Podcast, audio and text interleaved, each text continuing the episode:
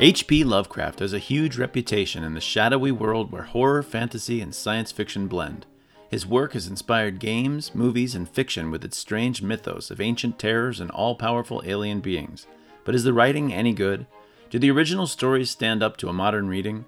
My guest hosts and I packed up our rickety aeroplanes with 20 sled dogs, 375 pounds of twine, and enough sheafs of paper to map the labyrinths of Antarctica so that we could go to the source material and see if Lovecraft stands the test of nefandous time. Pop open some Sierra Blanca beer and let's take a trip to the South Pole. It's time for episode 49 of Toasting the Classics at the Mountains of Madness.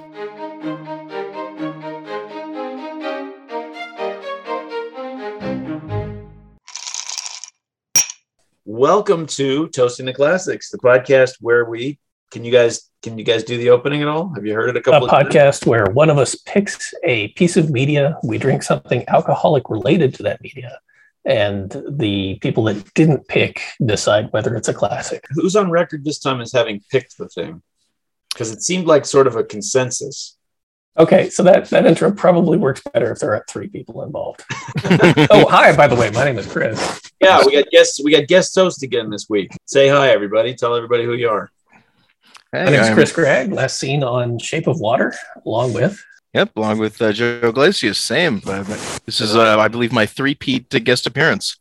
That's right. We got Fast and Furious, Shape of Water, and now we got this one, um, which we haven't even told everybody what it is yet. But I'm Dave MacArthur, as always.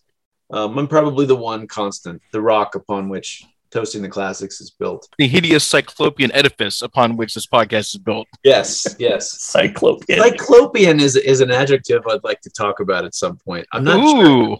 I'm not sure that he that that's a word he keeps using the word, and I'm not sure that it means what he thinks it means. Hey, we're, uh, we're, gonna we're gonna start talking about Lovecraft's diction. We we we are gonna be running long. We're gonna be here for a long time. We start talking about his prose. That's true. So we're doing H.P. Lovecraft. We sort of talked about general Lovecraft, which I imagine this is going to get into the general, mm-hmm. you know, Lovecraftian mythos.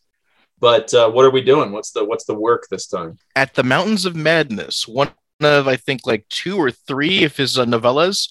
You know, he was mostly a short story guy. Yeah, published originally in is it Astounding Tales? I thought it was yeah. rejected for uh, Outstanding Tales because was, of length. It was rejected from Weird Tales. I, oh, okay. I didn't I didn't see why it was rejected from Weird Tales, but I think eventually it was published in 1936 in Astounding Tales, and and it was like multiple months. I guess it must have been with this length. Was it, how how long was you guys' version of it? That was actually a version uh, a question I was curious to ask, given that this is in the public domain. So I was kind of curious what uh, in what formats we were reading this. Yeah, I had 135 pages on the uh, iTunes bookstore. Mm. I think 135 pages feels better than what I because mine was about about 90, but it's this anthology. It's mm. one of the, like Barnes and Noble anthologies where there's like a lot of words crammed on each page. So I was feeling like one page was taking me longer than my usual. So I was pretty mm-hmm. sure it was more like, like you said, like 120, 130, something. Like Very that. reasonable in that yeah. uh, that dense anthology. Yeah.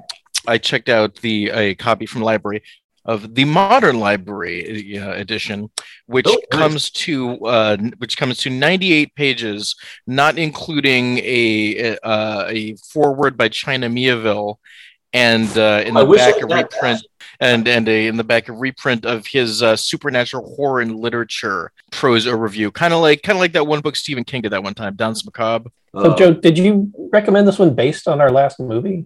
I, I, think we have been meaning to get to Lovecraft for a while, um, and the Shape of Water was kind of a good lead-in, although not really thematically, uh, you know, directly thematically connected. Like you know, the Shadow over Innsmouth would have been a, uh, a more direct lead-in, although there's yeah. some there's some aquatic content in this one as well. There is. I was, I was thinking content. about that uh, because of the the uh, Guillermo del Toro attempt to make Mountains of Madness with Tom Cruise as the lead. I saw that. I was, thinking, and, I was thinking this would make a cool movie, and then I was thinking it's been done, and it was done as the thing, pretty much. Yes, I was going to say that. Yeah, I was going to say that. Yeah, the, the thing is like such a strong homage to this book that they even like name check like the same like the base of McMurdo sound like in the Mountains of Madness, and that is exactly where the base is in the thing. Yeah, I don't I don't remember if they do it so much in the John Carpenter version, but in the '50s version of the thing, mm-hmm. the monster is explicitly like a vegetable monster. And I was like, that's also from this. Like that's that's I think like a nod to these these. Creatures. Well, well, there's also two different beasts in this book, whereas like I think the you know at the, least two, at least two. I think we've got a, a arguably three. Uh, yeah, I think there's Yog Sothoth or what? What is the what is it? Is that right? Shoggoth. Shoggoth. Yes, not to be confused with Yog Sothoth, which is a different nonsense word. No, Yog, Yog Sothoth is mentioned at the end as being the creatures that the, the creature that lives on the giant mountains that mm-hmm. like even the elders are afraid to go to. The, well, anyway, yeah, yeah, we yeah we need some structure here because yeah, there are a lot of things to, to, to talk about here. So I guess, who, I guess wants to, who wants to wade hopelessly into the attempt at coming up with a uh, with a synopsis because this is just a minefield for us every time. Uh, well, you know what, I, I I I do have a synopsis which I think is accurate but not very flattering, but it'll probably get us talking at least. Which is I would I would uh, synopsis this book as the world's most tedious man describes the scariest thing he's ever seen. yeah. Yeah. There is a there, this is this is a, this is a story of an arctic expedition that finds like uh, this is kind of a dungeon crawl really. Like we're we're um uh, right. Uh, yeah the, yeah an arctic expedition that finds like a, um, a way more interesting thing that they were looking for uh, to their ultimate detriment um, but yeah there was just so like i found the first half of this actually really hard going. Like there was just a tremendous amount of frankly numbing description of like the the, the, the sheer mundanity of like just describing their provisions and like their, their the like the details of the journey and the camps they set up. And that's that's like 50 it's basically 50 pages or so until yeah. like anything out of the ordinary happens. I I, to- I totally agree. And i also think that that's totally on purpose. I think he was trying to he's trying to like write a version of one of these national geographic expeditions or like Shackleton or Byrd or something like that.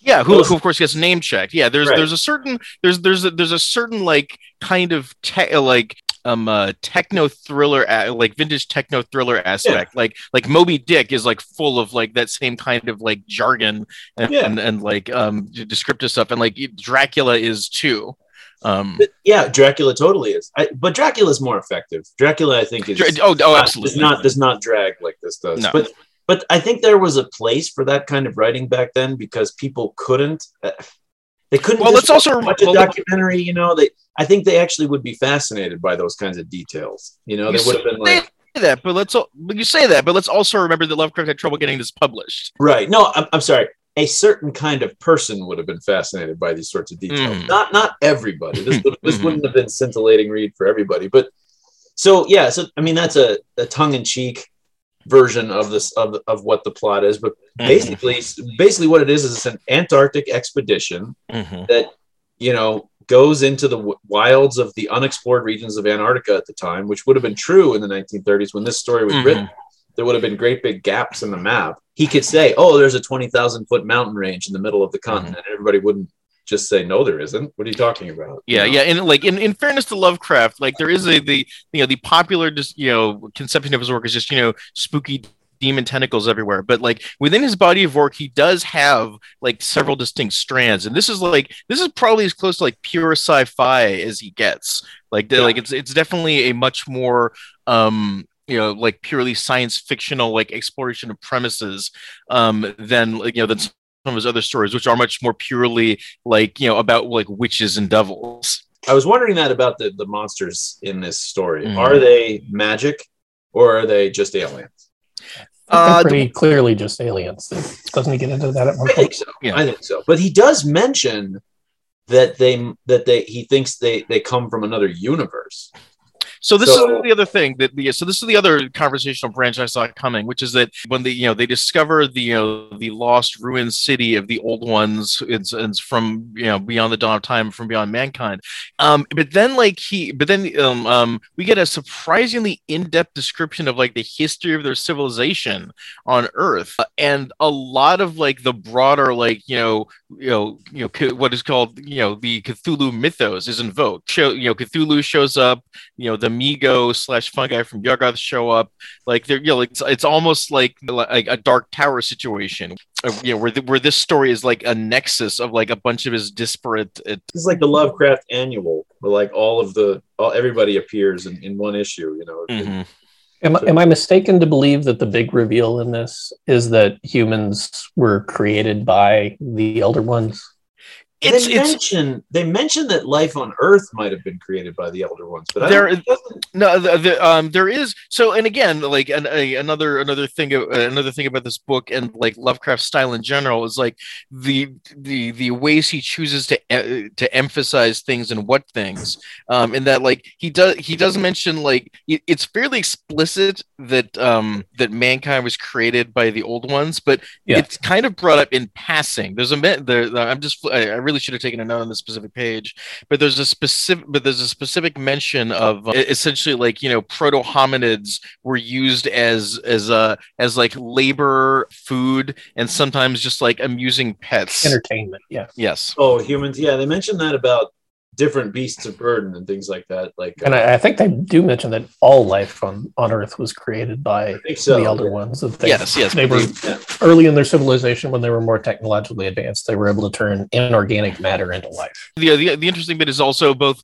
deliberate and um, accidental, in that like you know the the Shoggoths, which you mentioned passing before, were a deliberate uh, creation, but like life on Earth in general is just kind of like basically it's like they left a sandwich out and they got kind of moldy, and eventually they were like, yeah. yeah, you know what, this mold's all right, maybe we can do something with that. Uh, it's sort of an accidental uh, creation of life on Earth. Mhm. Like blue cheese. yeah. yeah. Exactly. Or penicillin. I have a note here about his writing. I, I just said the prose so thick. yeah. I was thinking like this is 1936, right? Like Hemingway was writing at this time. I was specifically thinking that like is- I need that like I was having like a specific like hunger for Hemingway Yes, as like an yes. antidote to the to Yes. this prose. And I think that's the, this is just the way everyone wrote at the turn of the century and for, and for a while after. And I think Hemingway changed the way people expect an, an American sentence to be written. Basically, it's just like Or for much the better. for much the better. Yes, absolutely. And because it's just unbearable sometimes. You look, the, everything's like oblique with extra words, you know, in such a way as I might be able to, you know, you know what I'm saying? Like everything's like circumlocution, and it's just very, yeah.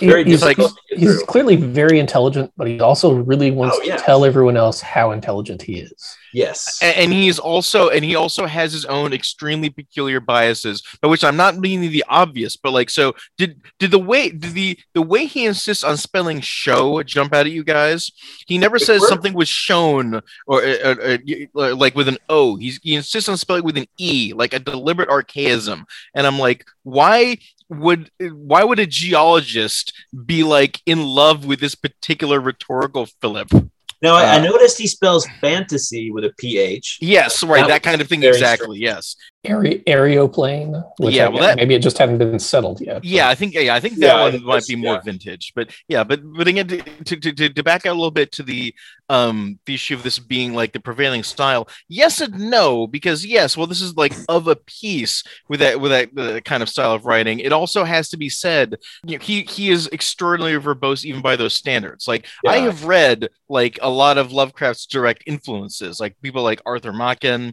Robert Chambers, and Edgar Allan Poe himself, who gets name checked like by name and like with a specific work in this book. Yes, and, and, like, that took me down of- a rabbit hole. Yes, and none of them are Yes. anywhere near this florid, which is saying a lot when you're talking about Poe. Yes. Poe, Poe, but Poe is a Poe's a much better writer in terms well, of yes. prose. I mean, yes, I would also say much that yes, like I, I find Lovecraft very much to be like less than the sum of his influences, to be honest. Um, yeah, like the the um, well, and this is another conversational rabbit hole. I don't know if we want to investigate too far, but I think it's interesting to note that Lovecraft, as we know him, we kind of only know him because of the Call of Cthulhu role playing game, which, I, did- I, which I learned about him through Stephen King. That's, yeah, that's yeah, where- that, that- yeah, that's another really Stephen- big one. Stephen Yeah. King was constantly referring to, and even when he doesn't mention Lovecraft by name, which he does from time to time. Like I Mhm. just read Pet Sematary not too long ago. Yeah, yeah. Is there a piece of graffiti that says like Yog Sothoth lives or something like that in that book? I know, I, know that. maybe, but I remember there's the bit where they go where they walk to the pet cemetery or to the not the pet cemetery, but the burial ground, the other one, Mhm. and they're like going through an area where there's like what is it? What's the what's the blob creatures? Shoggoths. There's like Yeah. things that are like Shoggoths, like trumping through the woods nearby and stuff. There's a very Lovecraft feel to that. To That's that true. Yes, part of the yeah, book. that's true. Yeah, Stephen King is a big fan and a big booster, but um, Call of Cthulhu and Chaosium in particular did a lot. Even keep his work in print. Even like there were several um, anthologies published by Chaosium, the makers of Call of Cthulhu. Uh, and they went and they you know and they went and further and have even published like his influences. Like that's where I read Robert Chambers and like you Oh, know okay. reprints published by Chaosium. Well, what are you guys drinking? I have got uh, Bourbon County Stout, Goose Island. County Stout. Now, what what does that have to do with uh, this particular story? We did have some trouble coming up with an apposite drink for this one. Yep. I know. Um, I, I thought about elderberry wine, but um, I was not available here. That would have been good. Um, yeah, uh, I I thought about you know the, again the obvious is uh H.P. Lovecraft seafood connection. We're considering doing something with clamato in it, maybe ch- chelada, but that didn't get that much traction. Um, I wanted to honor his particular antipathy towards penguins in this book, but I couldn't think of a good penguin of a good Was, penguin. that, was that what you were talking about with his biases, by the way? Because he just hates penguins. he does. like, He, he calls penguins grotesque on three separate occasions in this who, book. sees a, who sees a penguin and their first thought is like, "Oh, disgusting! What a grotesque creature!" No, are Well, To be fair, they are six foot albino penguins. No, he's just talking about No, the regular talking penguins. about- Not even the mut- not even the mutant penguins. Like the the, mutant Oh, okay. albino, uh, yeah, the mutant albino penguin's fine. That is kind of that's probably kind of disgusting. But he's watching like the cute little Adelie penguins playing on the icebergs, and he's like, "Oh, these disgusting, foul creatures." And he starts talking about the disgusting, lazy, fat seals and like their their their horrid mountains. And I'm just like, "What? Do you, what is this? Not only before Hemingway, but like before the Romantic movement? He just hates nature. Like, it's So, like, strange. He loves only rocks. He's a geologist. He's very So, well like, known. loves rock. He's really So- so- rocks. so I guess Happy Feet is another uh, you know Lovecraft inspired movie then. Yes, exactly. Yeah, except that March they- of the Penguins. Where are they marching to? I, for one, am tremendously happy that this 1930s book focused ma- mostly on geology. Uh, because that's a science that really doesn't change much over time. And he was Can really impressed by this theoretical drill as well. He loved Well, that drill. I read something recently that was a few years before this, and it was very obvious that they had everything wrong. Oh, it was the time machine. Oh, was- Oh, yeah, yeah. the the entire geological time scale was like wrong, and like they, they didn't know it was. And I was very impressed in this one by the 1930s that for the most part, it's it's getting things right. They do mention he talks a lot okay. about he talks a lot about the Comanchean time period. Yes, I was going to Yeah. ask about that. Is that I a had, thing? I had to look that up. That used to be between the Jurassic and the Cretaceous, and they just got rid of it. It doesn't exist. okay. At the time, that was accurate. What I was That's- really impressed by is that he talks about plate tectonics. no, he doesn't. yeah. He talks As- about continental drift, which is a de- different drift, and right. discredited He- theory. He has, he has but the it led into plate tectonics. he has the was, wrong mechanism for it. It was at the time not Cutting edge. science. It was, Yes. it was it was fringe. It, It was, was fringe. kind of like the fringe science. Yeah, exactly. kind of like the the Hollow Earth theory. Honestly, yeah, Yeah, I was, yeah, so, so- that's why I was I was impressed that he was talking about that because at the time that was not mm-hmm. what people believed. That wasn't Yeah, until the 60s. Yeah, yeah. So as I said, this is definitely like a like sci-fi like of the day.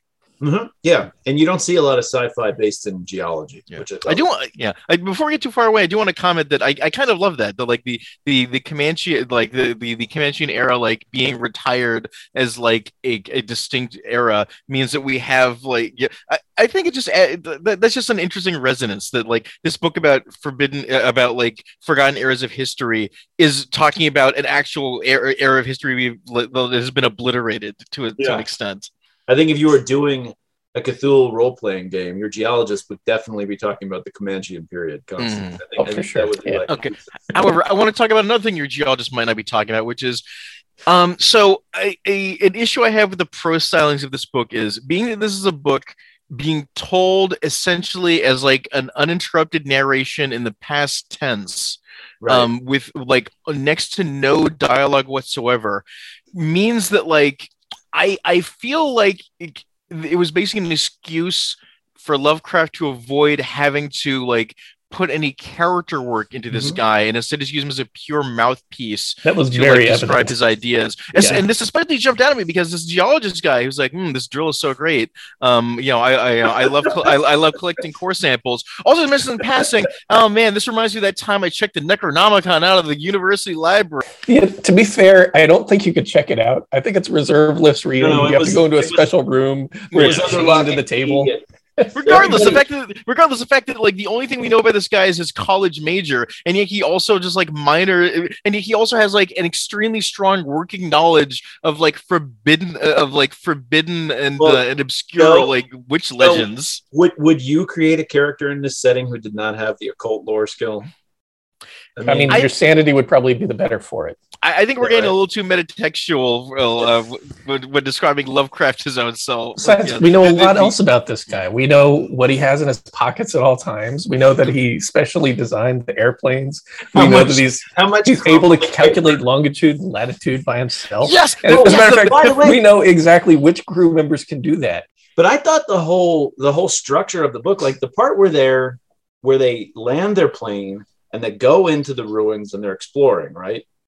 Mhm. Is pretty ominous. You know, it's, it's it's got a creepy atmosphere, but wouldn't it be a thousand times more effective if he didn't reveal that the guy survives? Yes, that's Like, exactly what I was been- thinking. If they'd just been going into those ruins and you're like, oh my god, they're going to turn the corner and run into a Shoggoth and get and get killed, and I'd be, you wouldn't know what was going to happen. It'd be so much more tense. It's such a Yeah, strange you- decision. you, you don't see very many horror films or or horror novels use this framing sequence for that Yeah. exact reason because Yeah. there is no tension in the last chapter and he loves to do this. So many of his books uh, or of his work is essentially like an after-action report from somebody describing, sometimes to an explicit person, sometimes sometimes not, like just like the like the weird thing they saw. I, Yeah. I suppose it makes makes the reader feel as if it's more truthy if, if it's Hmm. told from a scientific angle and maybe The- the that's what they were going for The the original creepy pastas.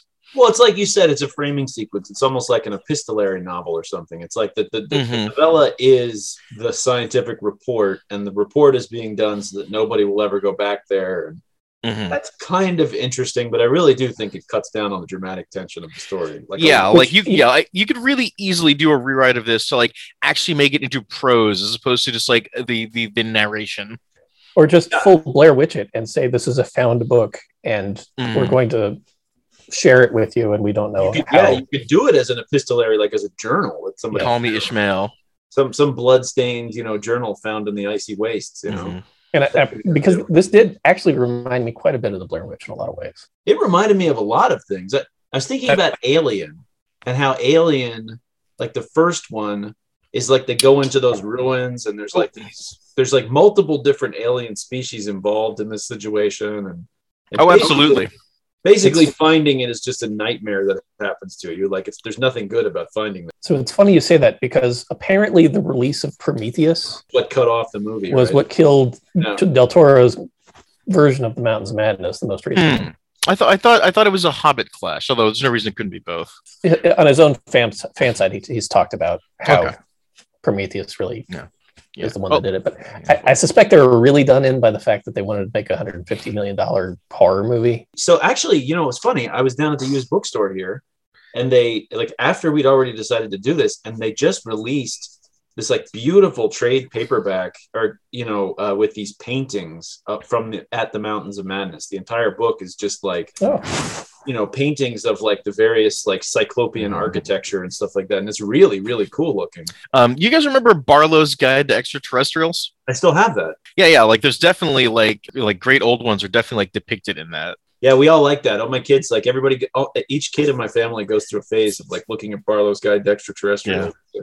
That's a it's a neat sweet book. Yeah. The I, I think we've covered like the plot of the book itself decently well. Like it is like it's it's it's so much travelogue that I really like I like like you said, Dave, like there's probably like definitely a kind of person that like would really love this kind of like exactive of uh, immersive detail, but I, I I thought it was just, just much too much. But then like the similar passages in Tolkien, which are nowhere near as as uh, prolonged, are also not my favorite part. Oh, I don't know. I don't know. I recently started reading uh, the, the Lord of the Rings trilogy with Alex, and we just had to skip the first 60 pages about hobbits. I was just like, I, I was like, hey, buddy, do you really want to read this? And he was like, no. I was like, okay. I was like, let's just move on to the part of the story. Like, because the lists of the, the genealogy of the hobbits and like what kind of food grows in what part of the Shire and stuff, I was like, this is, I love that you have this background detail, but I really don't need to read it. Like, well, how many how many times do you think Lovecraft was like laboring some detail where you're like, okay, okay, Yeah, oh, I'm su- I'm sure constantly. you have enough paper to leave a crumpled piece of paper in every room you go into. I oh, really don't I need wanted to to hear bring about. that up. I really don't need to hear about. And then they didn't even use that to get out. He went into all this Yes. detail about the paper, and then they didn't. I spent I spent most of the book thinking that there, there was going to be some trick with this crumpled paper, right. you know, that they clearly had not, you know, read their ancient Greek and knew about marking with chalk or using twine or something. And Uh-huh. little details like that really bugged me. Where the paper that they had referenced no less than five or six times turns out to be completely irrelevant. Turns out to be completely moot. Yeah. I don't, Um, So, so the you're saying fact it was that they uh, they they hadn't completely filled their plane up because they wanted less weight, and then he goes on a half page discussion about all of the equipment that they were taking with them. so so you're saying it was kind of a Shoggoth dog story? Yes, it was tough Which- sledding. Yeah, actually, the thing is a Shoggoth dog story. is it? Yes, it is. Yeah, I guess so. it yeah. starts with the dog. Yeah.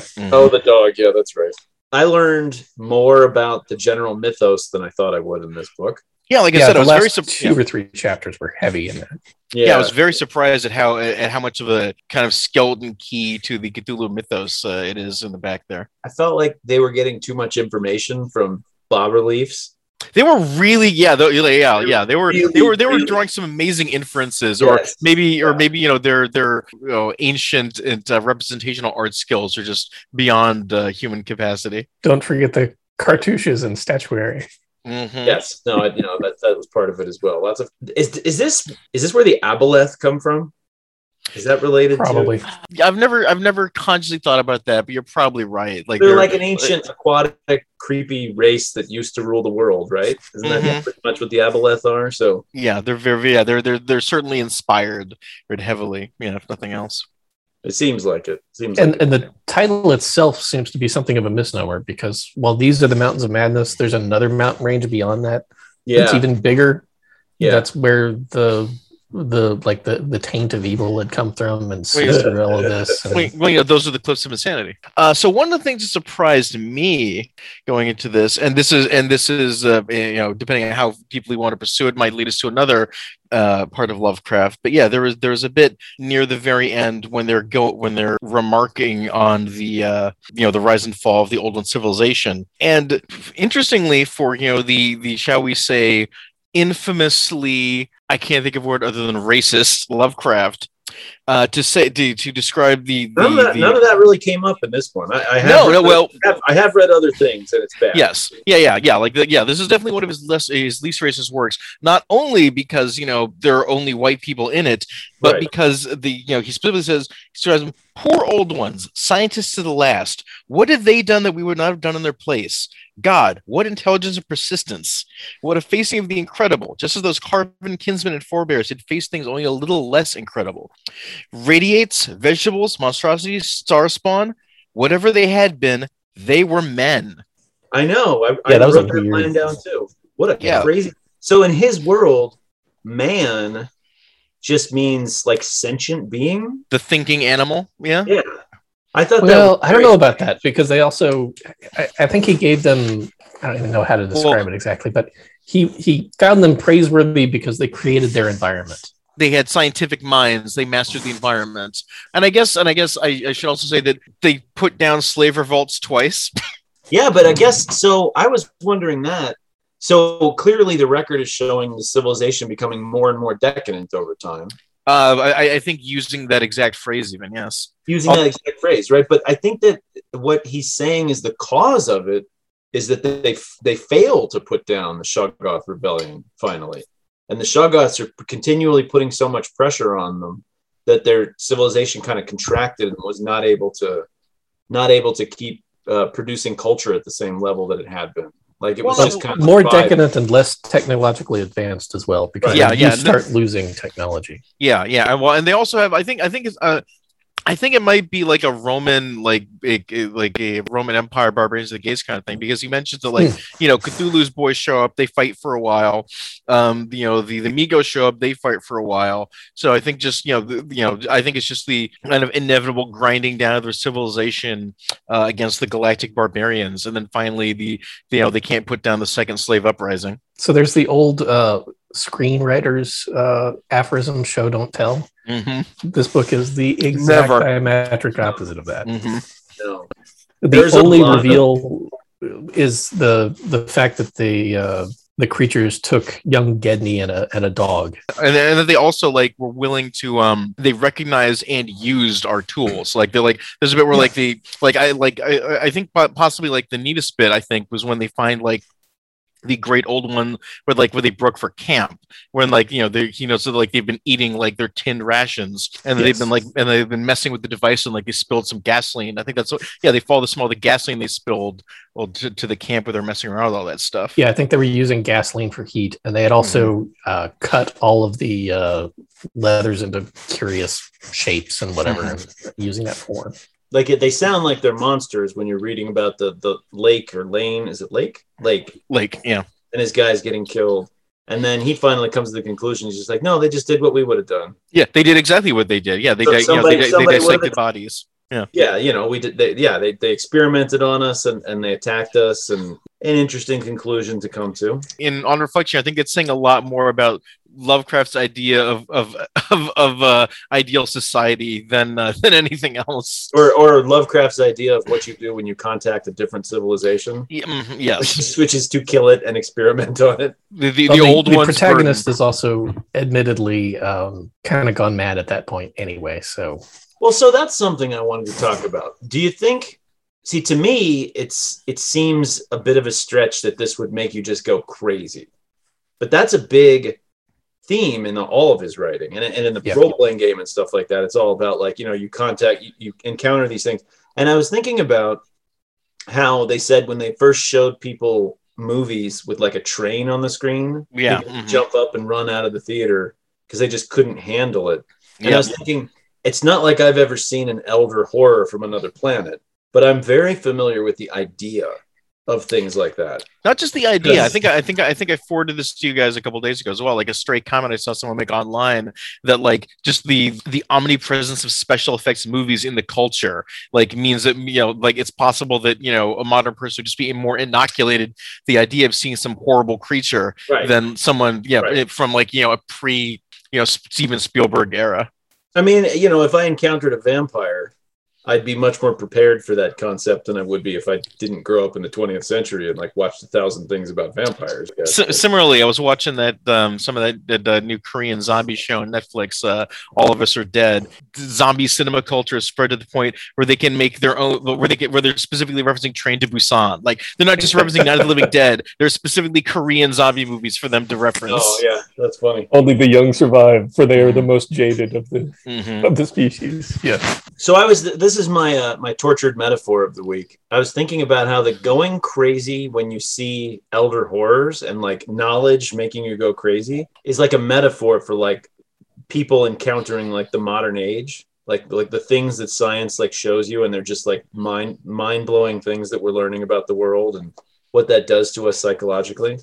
And, and and and I think it's fair to say that's a concern of Lovecraft as well. Like there's um the uh, I'm thinking of specifically like the the the story that, that, that introduces Nyarlathotep is basically like casts him as like a, an evil Nikola Tesla. He like he's posing as a person putting on these science shows that of basically like things man was not meant to know. And they're that's carried forward through other media too. I think a three body problem significantly has No, I haven't uh, read that. I got to read that. I've- Yeah, I've got that it- sitting on my nightstand. Yeah. not a spoiler. It, it is, by the way, one of the most depressing books you'll ever read.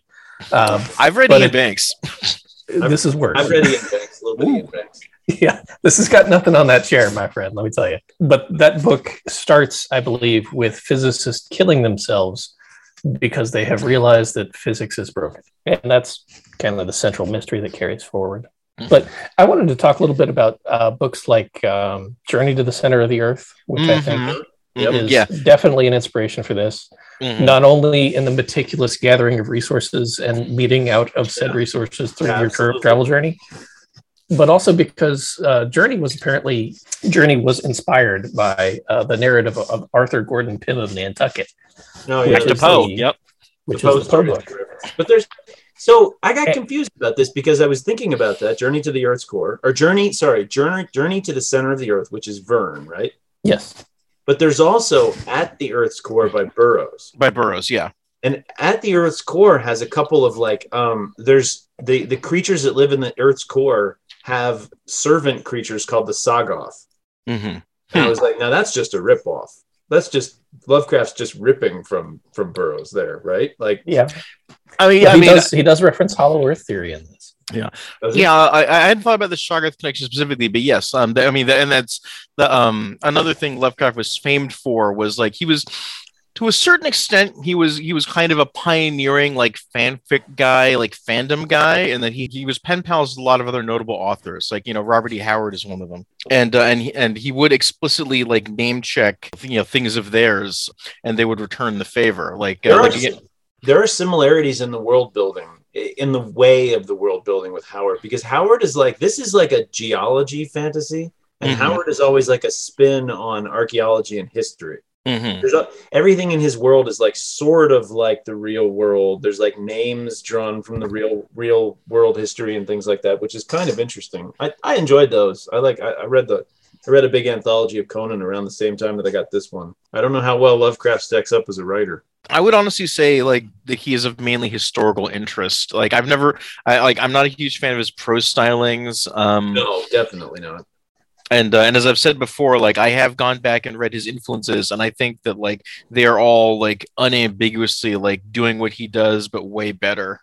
did you guys look up the paintings the nicholas roerich paintings that he's talking yes, i I found them to be unimpressive. They're very low. They're very low quality. They're they are they are kind of evocative. Like there's pictures Yeah. of you know, temples on top of Himalayan mountains and stuff. And I I could see being inspired to write by that, but they're not very well done. Not a not a great painter, not a good drawer, and just no, I, I, the, the use of color, I think, was not yes, the best. yes. It's yeah, it's um not not the best paintings I've ever seen. And yet all these guys know Nicholas Roerich, and they're constantly, hey, doesn't this remind you of Nicholas Roerich? Has anybody ever seen that Nicholas Roerich painting? And I'm like, this is not Van Gogh. I don't know how many people have actually been exposed to this, but I mean, how many people have been exposed to the Necronomicon, let alone like real? multiple would- geologists? No, it, it is not. It is a okay, it is, it is yeah it this is is like a yeah Lovecraft creation, the Necronomicon. it is it is a Lovecraft cre- it is a 100% Lovecraft creation. It's certainly inspired by you know other things. And after Lovecraft, people there have been numerous attempts uh, the, to to like produce the quote unquote real Necronomicon. In, in that like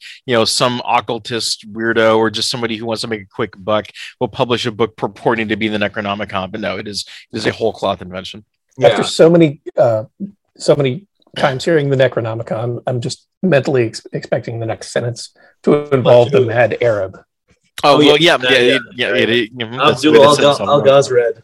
Mhm, Yes, the Yep. uh, yet another one of his weird writing ticks. mhm, mhm. What do you guys think of the possibility? Now he's talking about they might come from another universe, so they could just discount all reality when we're talking about that. But what do you think of the possibility of there ever having been technological civilizations like that far back in the past, so far back that it's before there was life on Earth? Like, I mean, three billion years ago. Would there have been enough generations of like stars with heavy metals and things for that to have evolved that far back, or It seems really unlikely because we're a second generation star. You need a supernova to generate any Right. heavy metals. right? So Right. So I kind of think I could I could see maybe 100 million, 200 million years, maybe another planet No. developing faster by that kind of scale, but not by you know, I, I kind of take that back because there could be supergiant stars that would go supernova very quickly, and so you could have a very old second generation star right now. Like if you look out in the cosmos, we're the, we're of- the third, we're the third gen, we're the population, we're population one of three, the, the what we have now, and that's that's where we have everything above iron, and like there's things in our bodies that couldn't have been created, like minerals that selenium and things like that that couldn't have existed, like.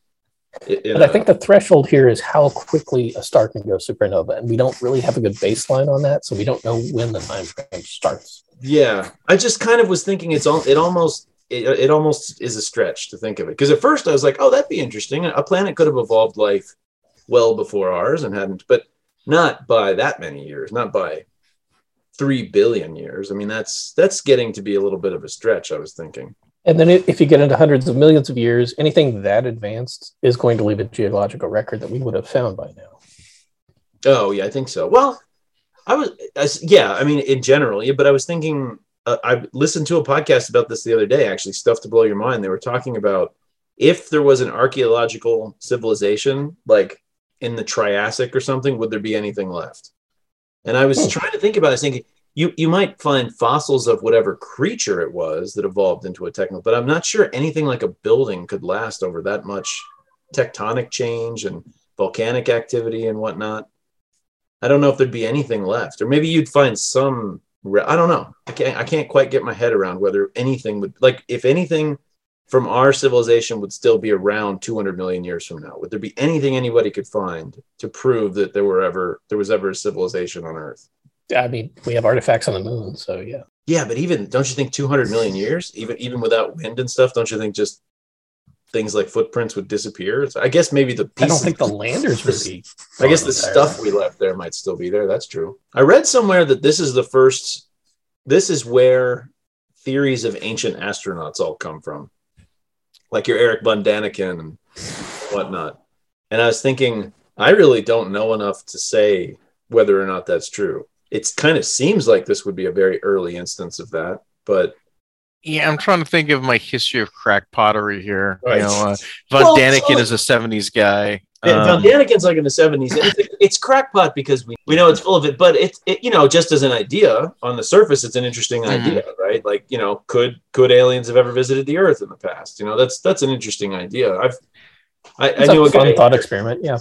It's a fun thought experiment. Exactly. I know a guy here who's really into uh, Graham Hancock and that kind of stuff, and just, Mhm. you know, I, I went through a phase when I was a kid where I was interested in that. I, Yeah. I got I got Chariots of the Gods out of the school library hmm in uh, maybe in ninth grade or something like that. And I read it all week. I was very excited about it. And I brought it over to my dad's house because he used to go visit my dad on the weekends. And I was like, look at this book. And he was like, oh, that's a bunch of crap.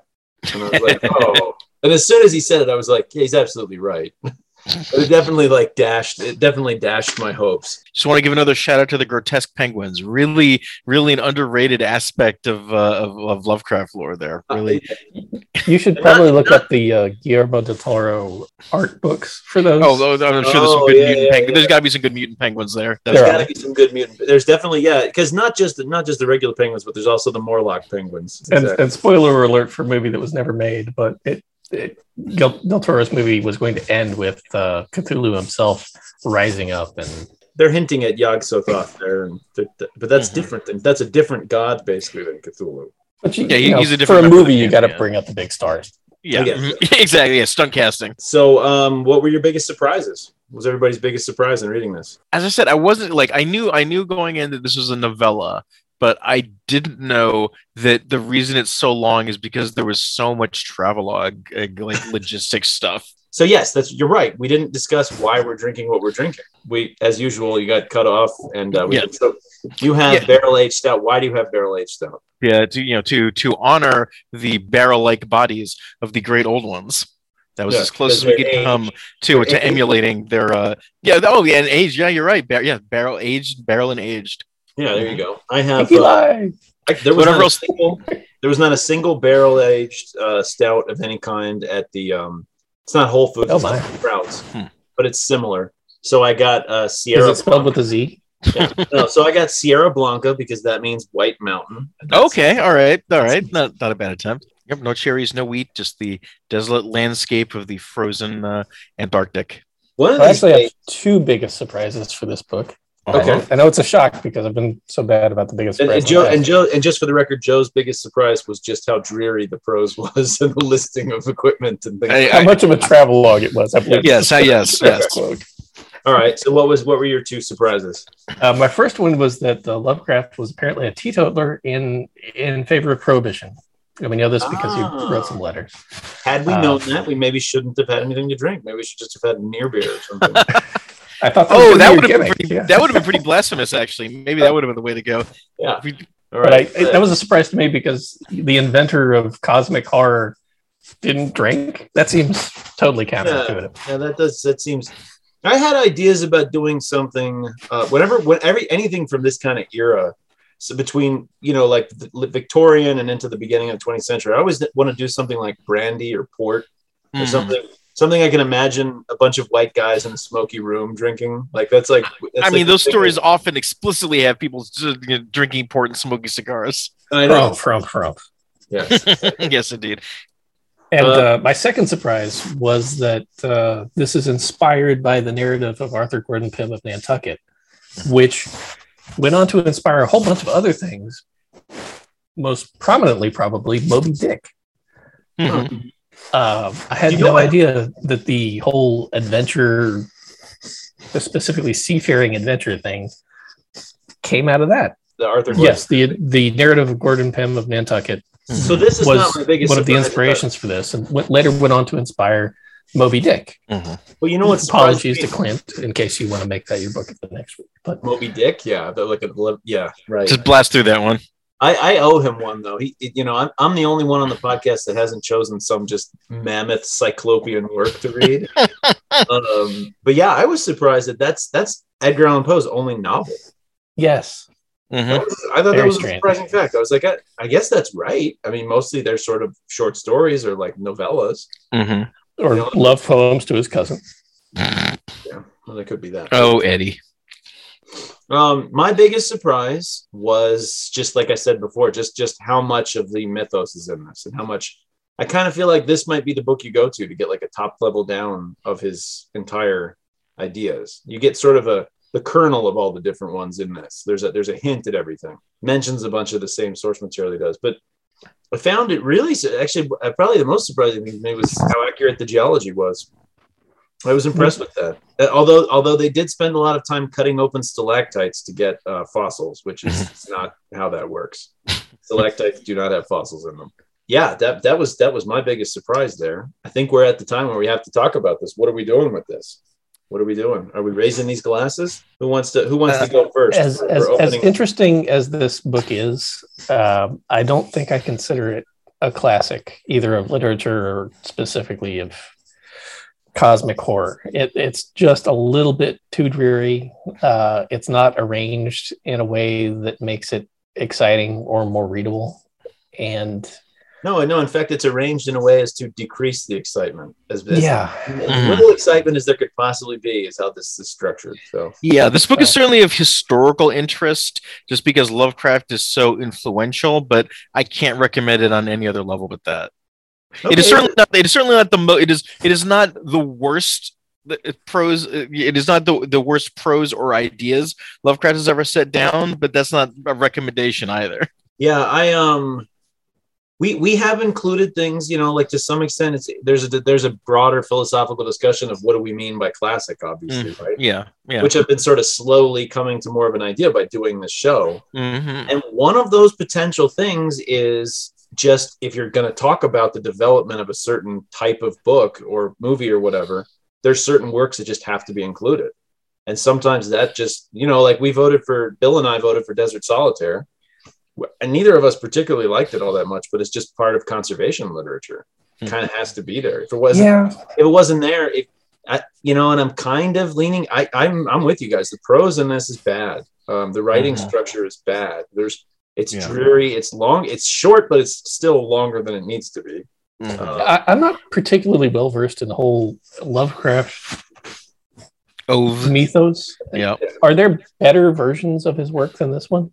yeah, some of his stories are better. I, I, I- I, I think I like the shadow. uh, What is it? The shadow of Shadow over Or Innsmouth. I, I think I, Yeah. I like that one better. There was a If nothing if nothing else, everything else is shorter. Yeah. Everything else That would is help a lot. That's true. on Well, that's you know that sounds facetious, but it's true. Yeah. Like Yeah. you don't you don't need to say what you don't need to say. Mm. Right, exactly. it up. Like Yeah. So you know, this. um, my view on it is kind of like similar to the whole Fast and Furious thing, where I don't think the first one is a classic. I'm Yeah. sure they got the formula better because they did nine, nine more movies. A couple Yeah. of those have probably got to be pretty good.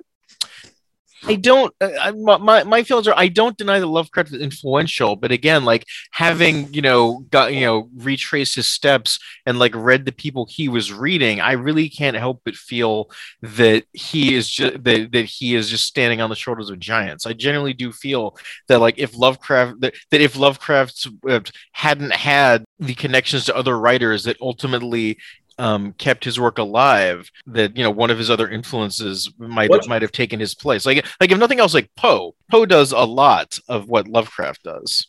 what what you're saying there is like I, I came into this expecting to sort of go ahead and toast it as an older thing. The Mhm. ideas are great, An elder thing, a great old, a great old one. great old one, yeah. Yeah. But but what you're saying is exactly what I came across as I was doing some of the background research. I was like, oh wait, this wasn't his first idea. He wasn't the first one to have this idea, he wasn't the first mm-hmm. one to have this idea. And like you said, the guys who did it first kind of did it better.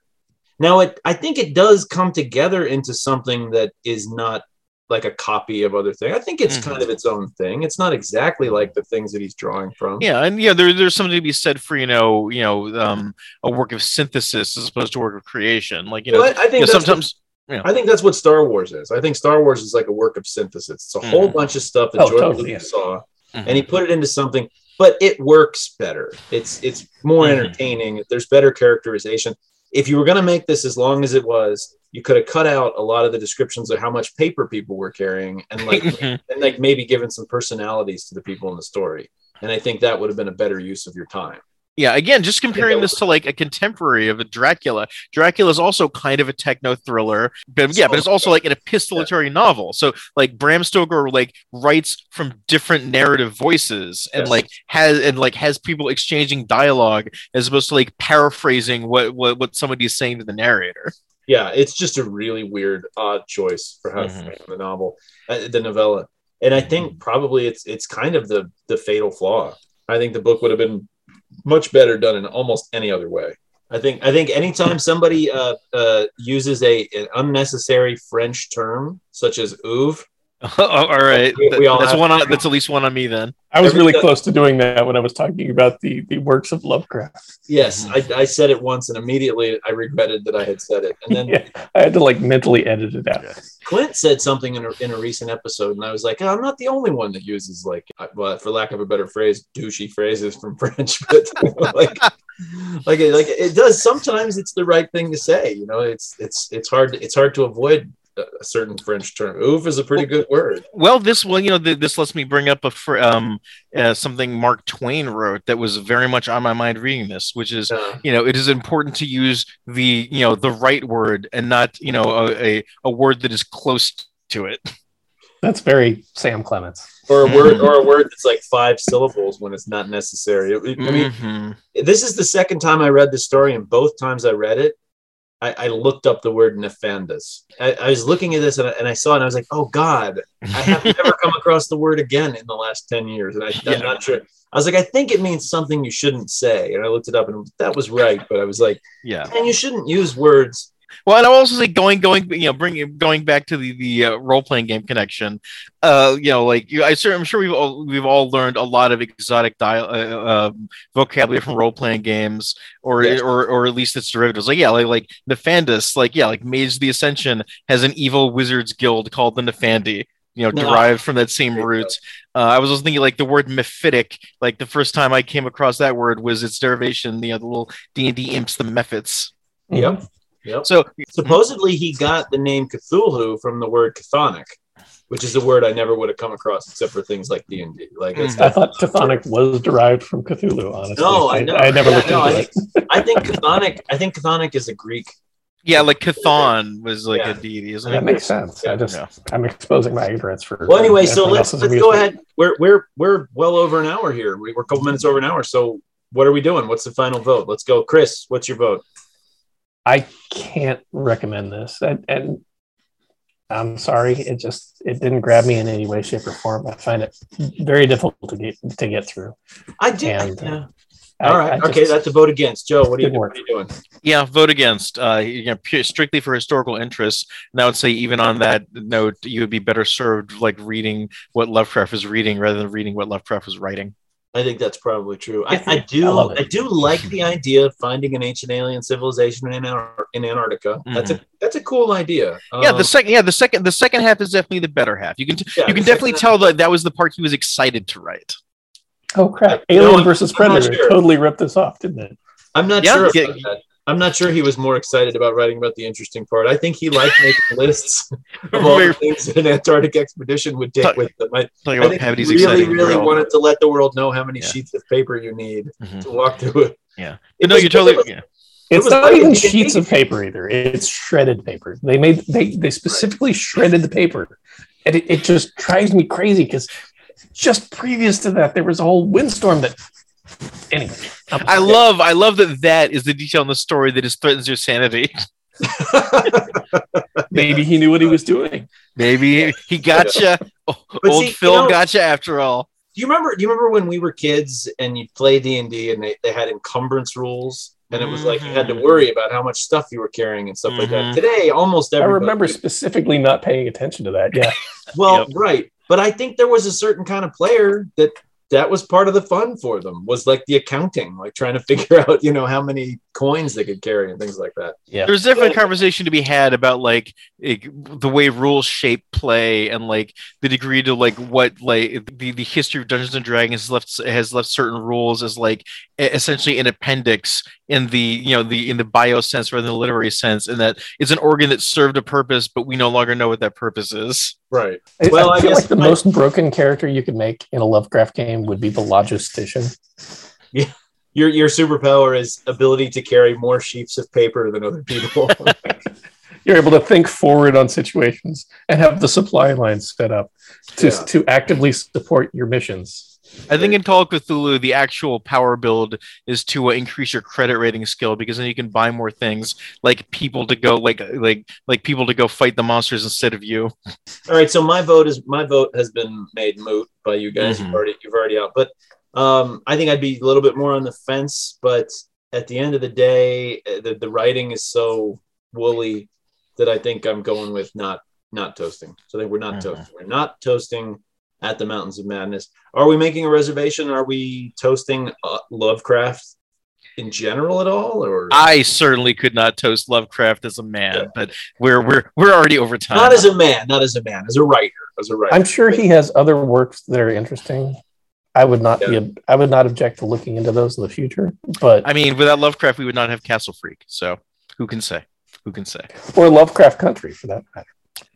Oh, now I- there's a conversation to have. I haven't seen that. Actually, is that good? Is that worth watching? Oh my god, it's great. It's pretty good. I keep meaning to read the the uh, the novel. I like uh, I like a lot of Matt Ruff, but I haven't read that one yet. I think I think the show itself is just epically good. Yeah. And of course, Lovecraft again. Of course, Lovecraft Country is one of like a a uh, a small but uh, like distinct genre of people explicitly like engaging with you know engaging with and like rewriting Lovecraft. Um, yes, very much so.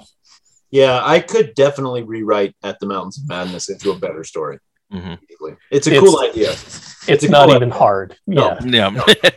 It- it- you really have to try to execute it this poorly. Honestly, we can even kind of cross the streams here. Uh, I think it's um, uh, I think it's Peter Watts. Uh, but yeah, he like we're he has a rewrite of the thing from the thing's perspective called the things, which is like a really amazing work, and it's it, it is itself a short story.